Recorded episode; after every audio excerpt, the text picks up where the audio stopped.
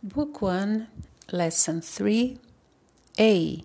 Answer the questions. Number 1. Does your friend study English? Number 2. Does he or she like dogs? Number 3. Does your mother play tennis? Number 4. Does she have a laptop? Number 5.